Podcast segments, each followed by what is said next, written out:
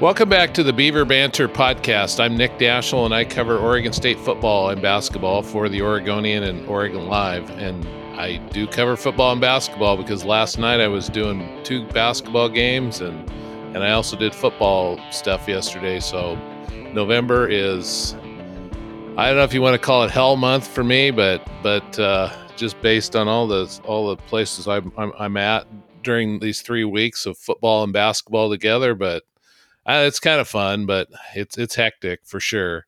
Um, but we're here to talk football, and the Beavers are coming off a 24-21 loss at, at Washington, and this week they're going to be at home playing California Bears at uh, 6 p.m. in Reser Stadium.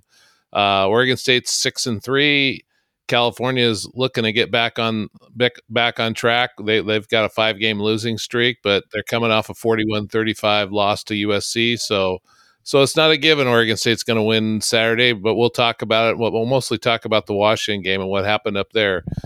Joining me on the uh, podcast, he, as he does every week, is Oregon former Oregon State cornerback Kyle White.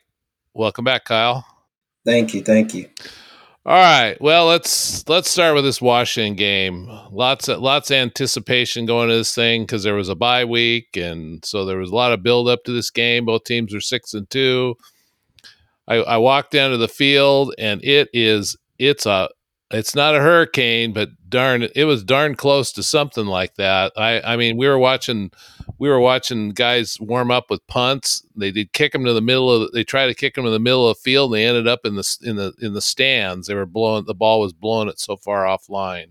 Um, so it was, it was a pretty impossible situation. The the the the winds were swirling a lot during the game. So it was tough. It was tough for the offenses for sure to try to throw the ball. If you didn't put some zip on it, I mean, you saw a couple times where you know deep balls got thrown off off line, probably five ten yards.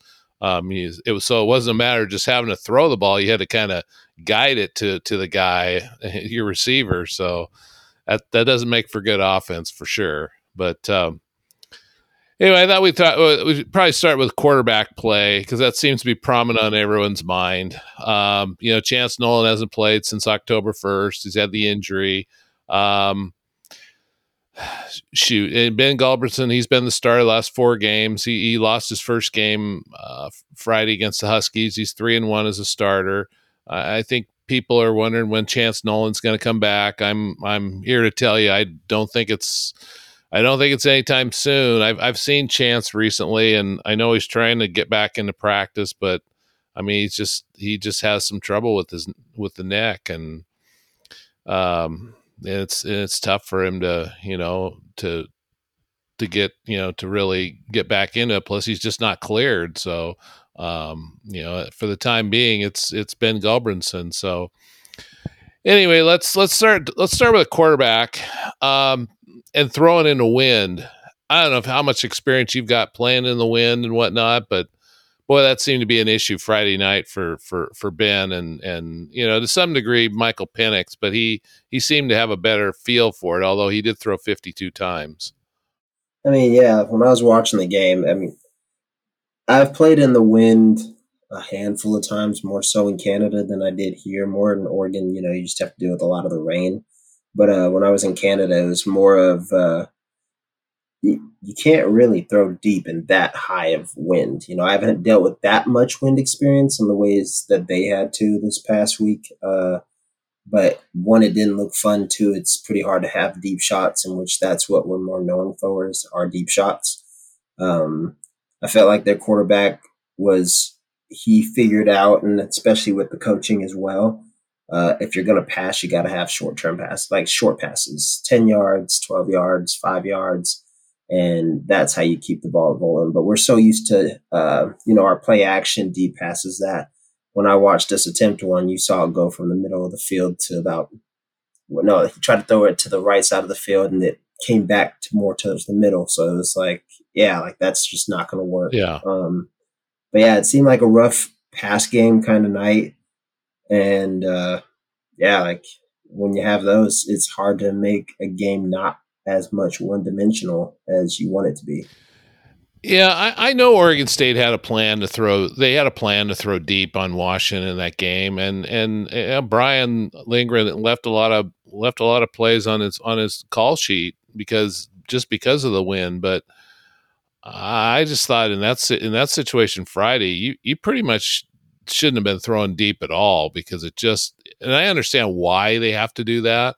I mean, as the game wore on, Washington was putting more guys up into the box. They were you know, they were definitely playing overplaying the run, and you know, Oregon State needed to needed to kind of shake them out of that by by throwing the ball. But but I mean, if all you're going to do is throw the ball deep down the field with almost no chance of completing it, well, I, I don't see the point of of that.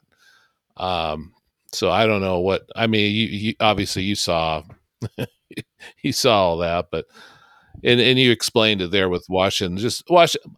The other thing with Washington, I mean, let's let's be honest. Washington has one of the better receiving corps in the Pac-12. Oregon State just is not at Washington's level for receivers. So, you know, Michael Penix has just more. He had more to work with out there as well.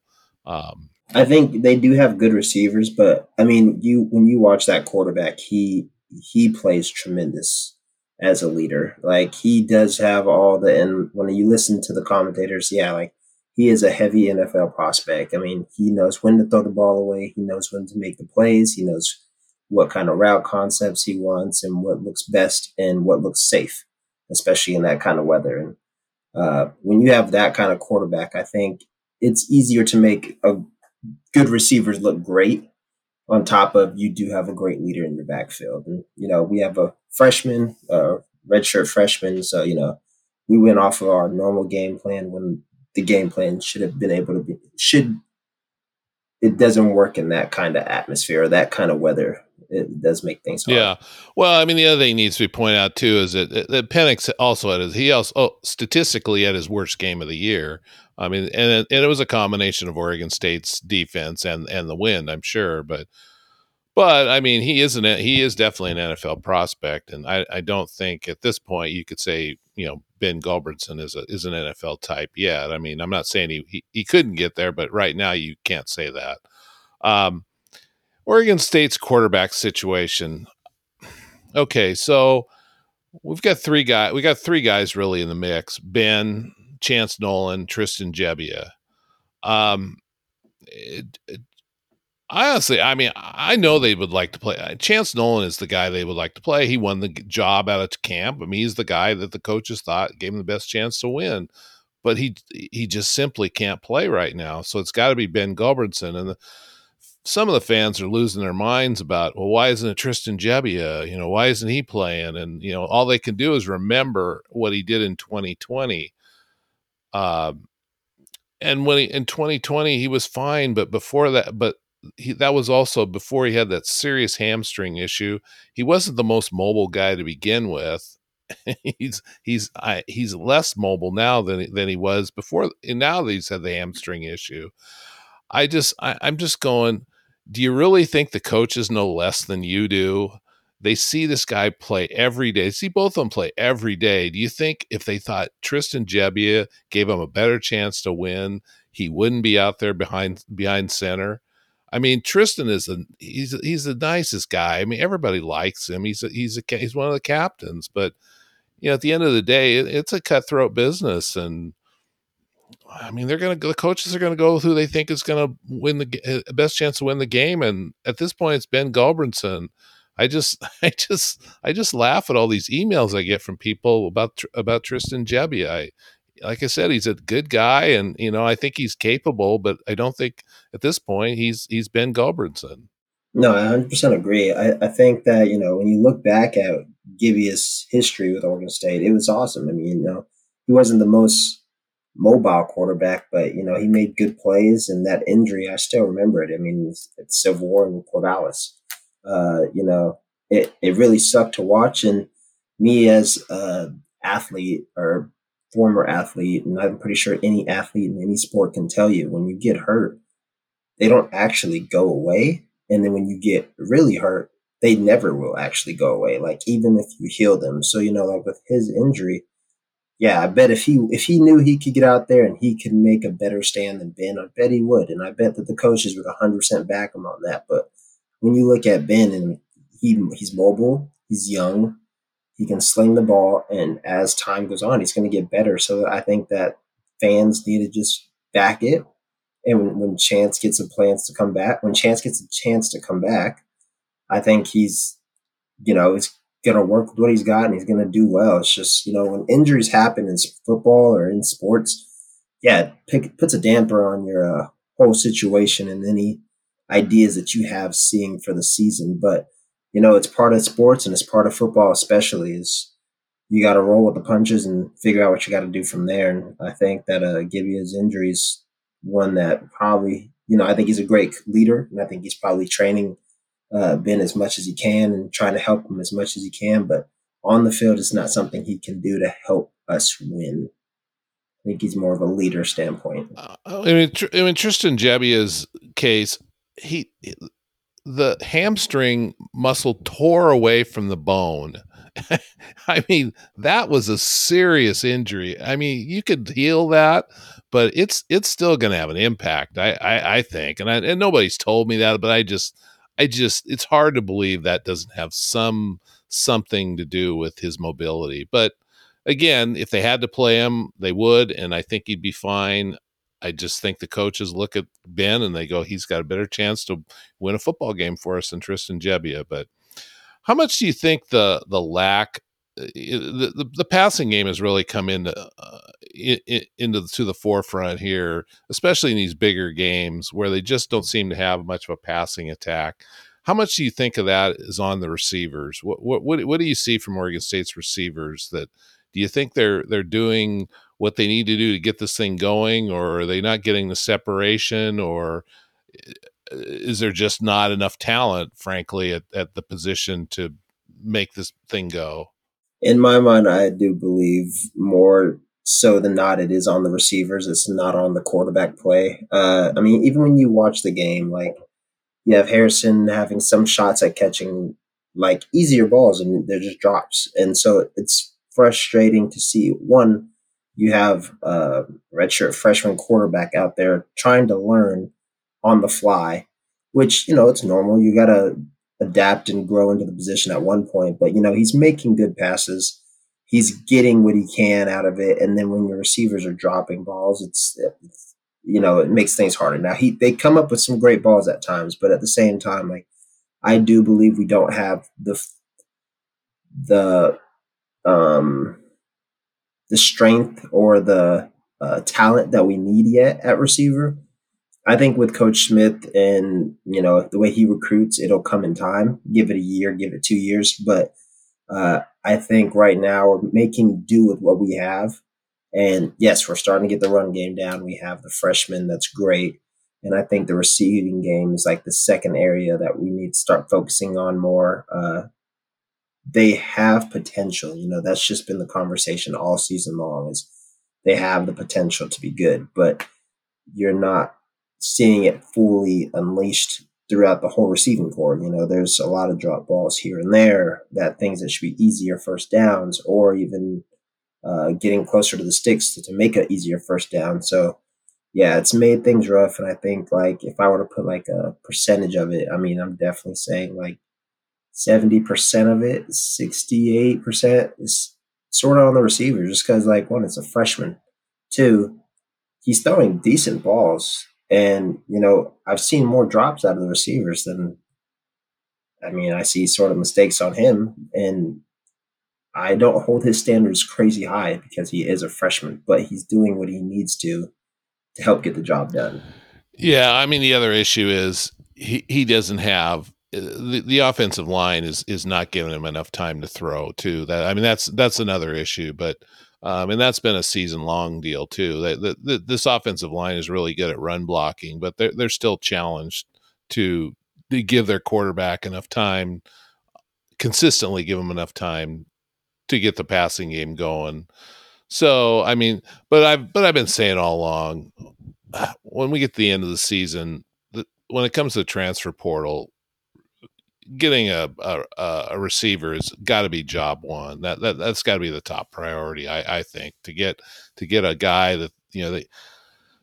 I I mean I guess if I'm looking at the you know the pro the, the guy I would want is a, like a six three. I would want a Isaiah Hodgins is what I would want. Somebody like that they can count on on third down to you know to to go go get me nine yards on you know on third and eight and things like that. Those are things that they don't seem to have. I mean, they they do convert third downs, but it's just inconsistent.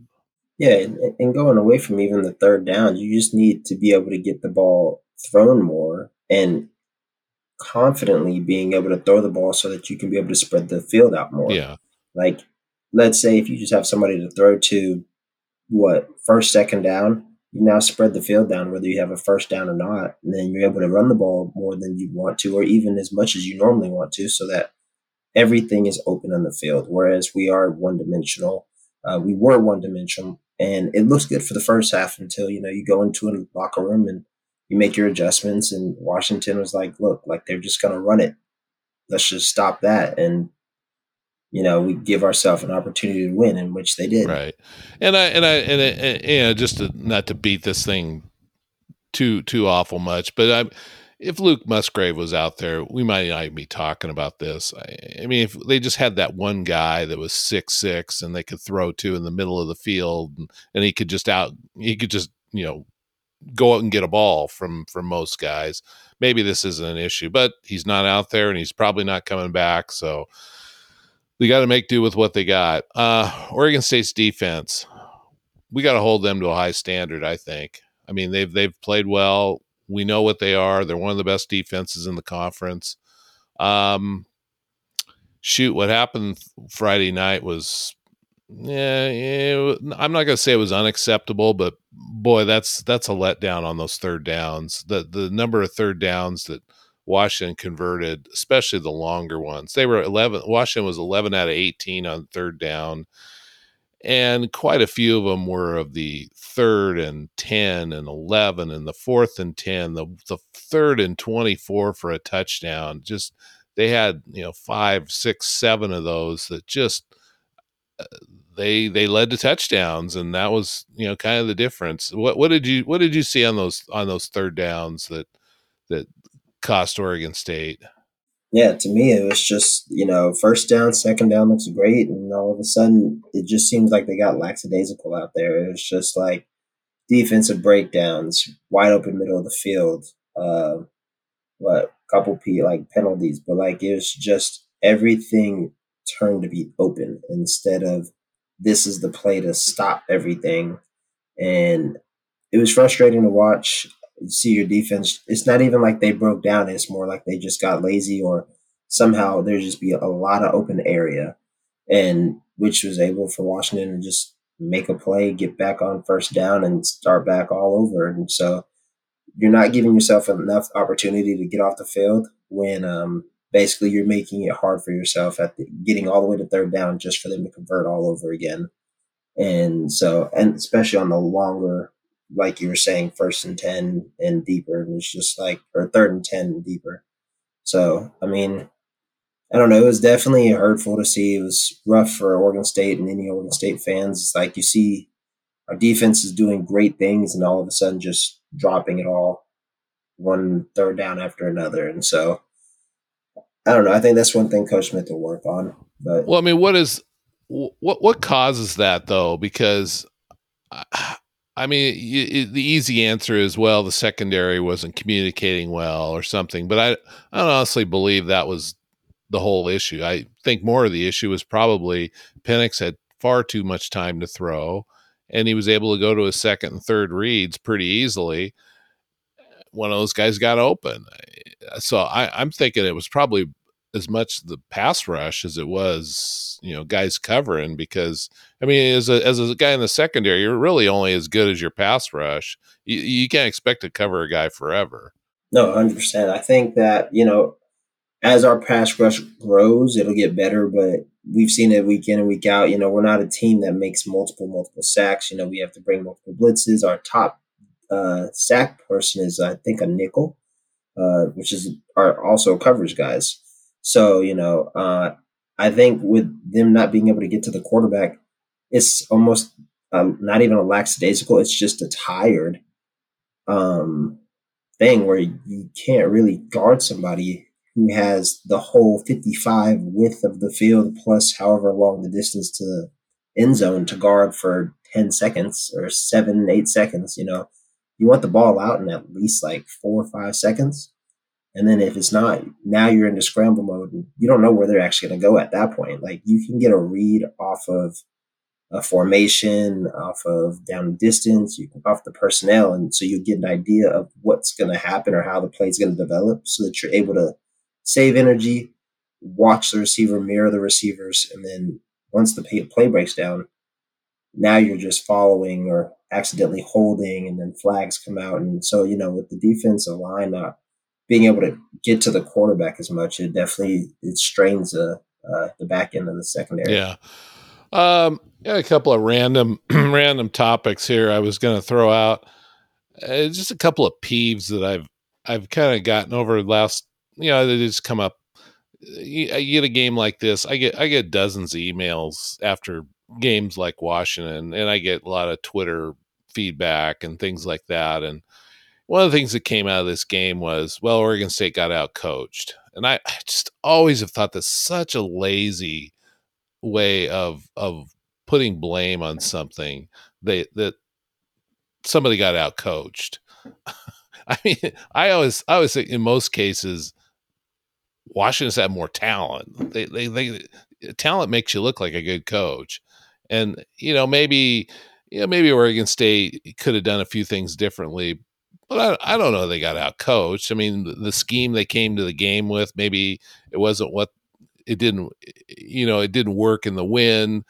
But i, I don't know that oregon state lost because washington you know coaches were better than oregon state's. I i think michael penix looks makes you look pretty darn good. I i think you put michael penix on oregon state's side and i'm pretty sure i'm pretty sure that they would have won the game. I mean he's he was the best player on the field. Yeah, i'm pretty sure it would be yeah, like yeah, we'd be eight no I mean, oh right thing, now if we had him. Right. I mean, the thing the thing with that game is, I mean, as bad as it as it felt, I mean, Washington didn't have the lead until the last the second to last play of the game. They never led in the game.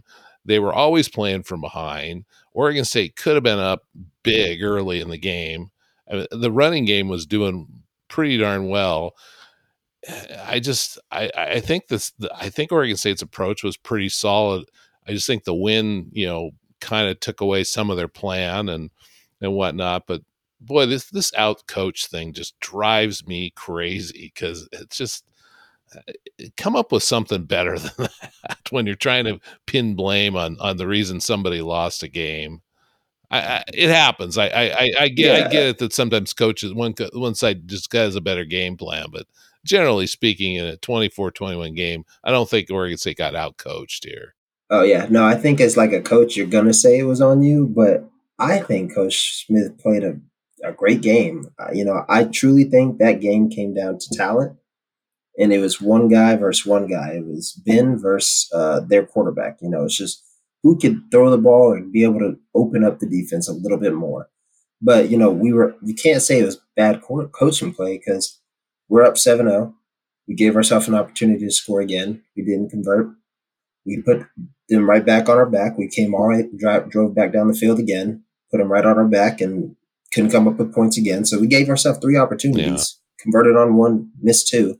And then at the halftime, it's what, 14 7? Yeah, it was 14 And then after, yeah, and then, I mean, they literally did not, were not ever above us up until the last, what, like minute or so of the like the last 30 seconds 20 seconds yeah game. it was the second last play of the game the, the, the washington took their one and only lead of the game so I mean, it, yeah, it's not. It wasn't a terror. I mean, for as terrible as you know, we all wanted to make that game put make that game be. It, I mean, it was really close. So anyway, the other it was a the other game. the other one the other one that started to drive me crazy here lately is is this narrative that Jonathan is just too reckless. They that we've we've got a lot of old fans in this fan base. I have a feel I, I feel like that just can't come to grips with the fact that you don't always have to punt when you're when you're uh, at the 40 yard line or the 50 yard line and you don't always have to kick a field goal on fourth and you know uh, yeah Two, yeah. three. you don't i mean the the modern game is more of an offensive game. You got to be thinking offense. And jonathan has just decided that's going to be their brand. They're not going to kick field goals all the time and they're not going to punt on fourth and five from from the opponent's 45 yard line. They're they're going to go for it. And, and i know the analytics people have a trouble with analytics. And i know they're they're out there. You can look them up online to see what the percentages are. I, I think the analytics generally favor what Jonathan's doing over the long over the long haul. I, I just think that's what he is. That's what he's going to be, and complaining about it just just just doesn't make any sense because it's just not what Jonathan is. He that's his that's his brand, and that's what he wants to do. I didn't. I mean, I didn't agree with him going for it on fourth and three from the 15 unless he had a really good play in mind which i didn't feel like the play they ran was it. But the fourth and one the fourth and two the on the other side where they tried to run Colletto i do that every time of the, i do that every day of the week as well. I wouldn't always kick field i just think getting in this mindset of always kicking field goals in these predictable situations it just leads to losing it's an NFL, it's an old NFL mindset. I don't think it works in college as much because it's more of an offensive game in college. Yeah, no, I, I agree. And I was gonna say, like, you can look at the statistics, like him going for it on fourth and short, and he's gonna get it more times than actually not.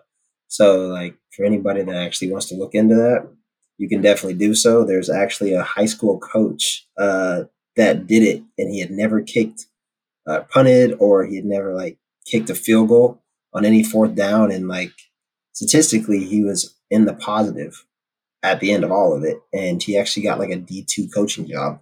So it works. And I, I actually like how aggressive Coach Smith is.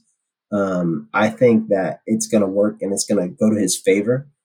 Once people, kids, uh, recruits start seeing how aggressive he is offensively and defensively, it's going to be a great tool to use and be like, look, we want to win. We want to score points. You know, we don't want to settle for field goals. We want to really win and make a big stand. And I think that the way he coaches works. And I agree with it. And I was hyped behind actually both of them. Like I actually would have probably done the same thing. I was excited and I was thinking he was going to go for it. When I saw it, I was really excited. Yeah, it didn't work on our favor. But you know, you win some, you lose some, and you learn from it. But uh when the only thing I would say from the whole thing, and I think I'm a little bit different standpoint from you and some others, is in ways you don't want Jack Colletto to just be there and you know he's getting the ball. I think that they need to figure out how to change it up, but still use him in the same way. So if it's either off a, you know, him the jet sweep or him at the running back or even staying fullback, giving it fullback or him just blocking. And I think he did amazing blocking. So, you know, I think that uh, they have to figure out how to change the look so that not every defense immediately knows we know who's getting. Well, they the did. They did do that on on Friday. At one point, they they ran they ran the play where Colletto lined up at, at Wildcat, and then he and then he shifted to the to the right, and and Fenwick took it and took the spot and took the snap, and then they ran that play for a touchdown. You know, I don't remember that in the third yes. quarter. I think it was the third quarter where I think, and then Jack went out and threw a block and got Fenwick loose. I mean, I that totally that I mean, that play was wide open because Washington was was looking for Colletto all the way on that one, and I I can definitely see. I, I know they've got. I know they're thinking of other things they can do off of that as well. So, but but anyway, that's that's a Smith mindset, and I just man, it drives me crazy to keep hearing people gripe about Jonathan going for it all the time. That's what he is. That's the coach he signed up for. Um, I don't know. Anyway, um, one other one other side topic I was going to ask you about. I I talk to I talk to players all the time about you know what do you what do you plan on you know when they get later in their career what what what do you plan on doing and almost all of them you know well gonna go you know we're gonna, I'm going the NFL and I mean I I mean, I admire that you know guys got a goal and whatnot. You should try to try to reach your goals, but man, the NFL's tough. I, you tried it. I mean, how do you, do you ever want now that you look back do you wonder how delusional sometimes players are about how they can go from you know college to the nfl i mean you saw what it was like in a camp. What what what what, what is what is it like? What i mean if if you're not great in college how the heck can you make it in, in an NFL, on an nfl roster? I mean i think the odds are so long I, it's like it baffles me and you know, it makes me laugh. And I, I, I, do respect the dream. I had the dream just as much as any kid.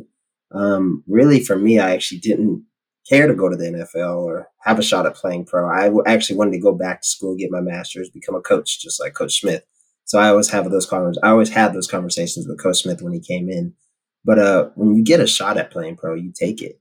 And you know, when you get there, it's a totally different game. Like everything you learn from school, any uh, play call, the way that you count formations, the way that you call out defenses or call out coverages, or even talk to individuals on the field or off the field, you don't use any of that lingo. On top of they expect you to learn a playbook really, really, really fast, like way faster than any camp or anything that I ever did. And you know, from there, when you make a mistake, it, you're not like a star anymore. Everybody on the field is a star. So, you know, like potentially you have oppor- you have a choice, you have the potential of getting cut. So the stress of it is something that I don't miss. Um, but like the athleticism part, it doesn't even have to actually equate to how great you are. Like, yes, when you're great, great like that, you have you have the stature, the standpoint, the publicity to get you there, which is awesome. Now, is it going to keep you there? Potentially not. But if you're a good player on special teams, and this is the thing, is everybody wants to be that all star on a team. Like, uh, ask Tim Cook, for example, one of the other guys that was on my team. He went from having, I think he actually only had 14 touches, maybe 19 touches at running back at Oregon State, and he was on the Jaguars for about a year. Why? Because he was a great special teams player. And the thing is, is just like everybody thinks you have to be a star. Now, I feel like in ways I'm telling kids, you still have an opportunity. This the chances are so slim, so small. Um, but the stress of the game at that point is so far that I was happy when I decided to call it done because you'll find a better life outside of playing football, and there's different ways to be a part of football. So, yeah, I I I, no I, I, I, know these guys all want to play in the NFL, but man, that is a hard life. That is uh, that is a hard life because it's eh, I don't know. Anyway, I, I think you I think you can get I I think you know guys that don't. I think if you have a mindset of you want to be a special teams guy, I think you actually have a better chance of making the NFL if you're not a if if you weren't super accomplished in college because those guys, there's always a place for a, a special teams guy, but I don't know. Anyway, I'm just I was just throwing that one out there. So I'm looking at I'm looking at Oregon State right now. They're they're six and three, three games left. Some of the goals are gone. Um, you know, there's no chance of getting to the Pac-12 championship game. No chance of winning a, a league title.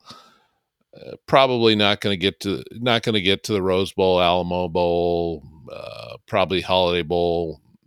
I think the top bowl they could get to is Vegas, maybe. Probably, I think the Oregon State's going to end up in the Sun Bowl. That that seems like the most likely destination. But but the point is, you know, some of the goals are gone. How, how does a team? How do they finish strong with some of those big goals gone?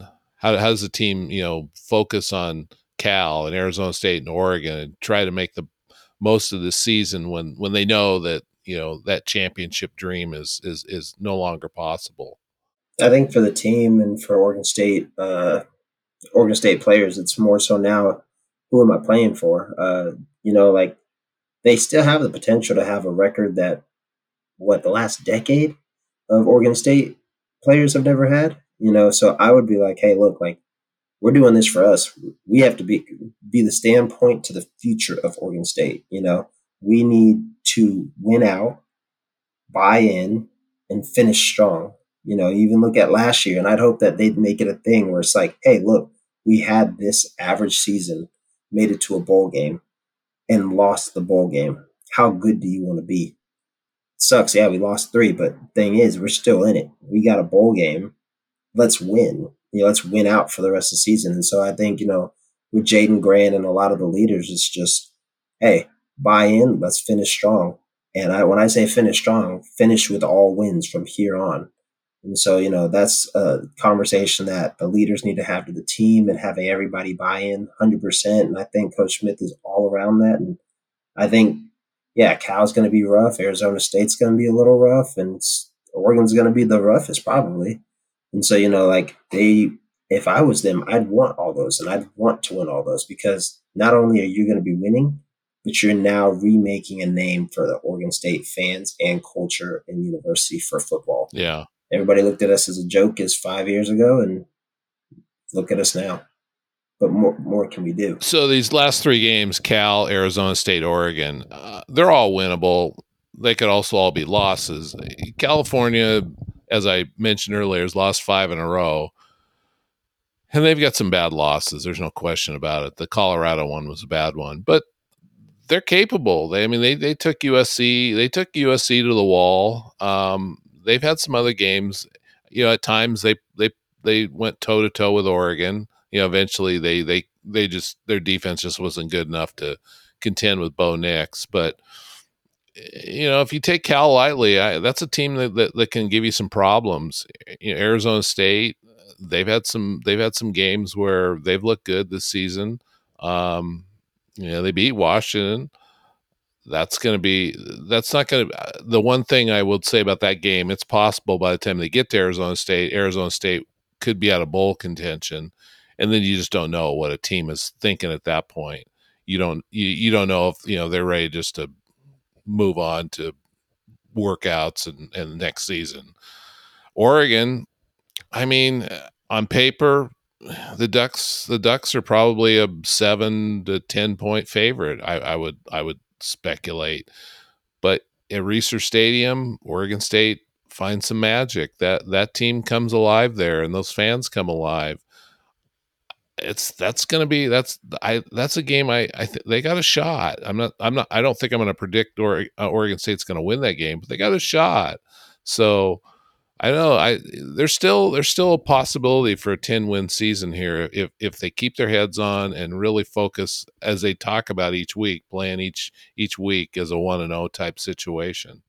No, 100% agree. I think that they have the ability to go through these next three games in March and um, try to win them as many as possible and potentially have all of those, but at the same time could lose all three. And so it, it, it really comes down to, and man, do I, I love and hate these words, but buy in and the culture that they are fo- like foundating and starting on is one that I will never get to experience as a player and anybody before me will never get to experience because we did not win like that. We didn't have the same culture that this team has.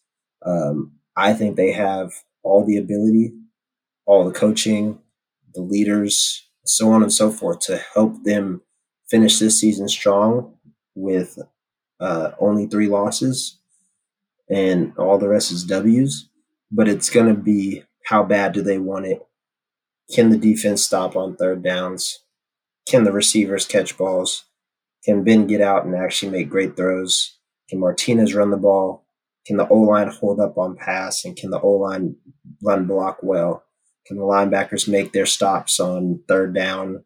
And it's really each individual position has to have that conversation and that understanding that we want to succeed and want to be great and finish this year out strong. So I think they have those conversations. And I think I'm happy and excited to watch my program and others, uh, other Oregon State fans and other Oregon State alumni watch this program succeed this year.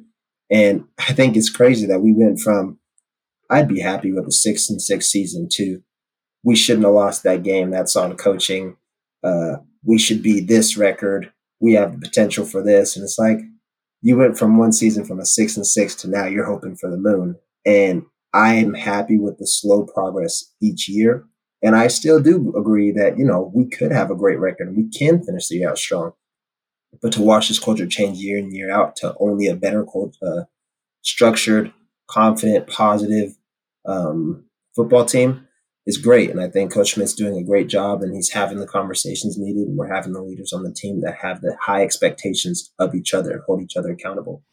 When you uh, when you played football, did you uh, did you did you were you guys much into into the basketball team? Uh, I used to I used to hang out with some of them. Yeah. Were you were you a hooper? Could, never could, really would go to the. Could game. you hoop? Oh yeah, still hoop. Hoop every what three times a week. Were there were there guys on the team that thought they were pretty good? Yes. Yes. Ryan Nall was a hooper, and a couple others were. I mean, there was actually a lot of us that were hoopers. I mean, yeah, we we, we did hoop a lot still. I think I saw him play high school basketball, if I remember right. Brian Blake Blake Brandel, he was on your he he was playing. Was he at Oregon State when you were there? I'm trying to remember.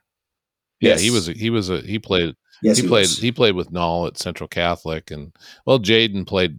Jaden played at West Linn on state championship teams, and Jalen Moore, as he likes to remind me all the time, what a great hooper he is. And you played with Jalen, and um, I was just mentioning there's there's quite a few games coming up. I know this weekend. If you if you want to uh, if fans want to catch the the men's team, they play Friday night. You can do the Friday the Friday Saturday basketball football doubleheader down at Oregon State. I, like I said, I just spent five hours at Gill last night watching the men and women play. So pretty exciting games. Both of them won in the last last last minute of the game. So that's uh that's about all the time we got for this week's edition of the Beaver Banter podcast. Remember, you can find this podcast wherever you look for wherever you look for your favorite podcasts. Be sure to check out Oregon Live for all our Oregon State content.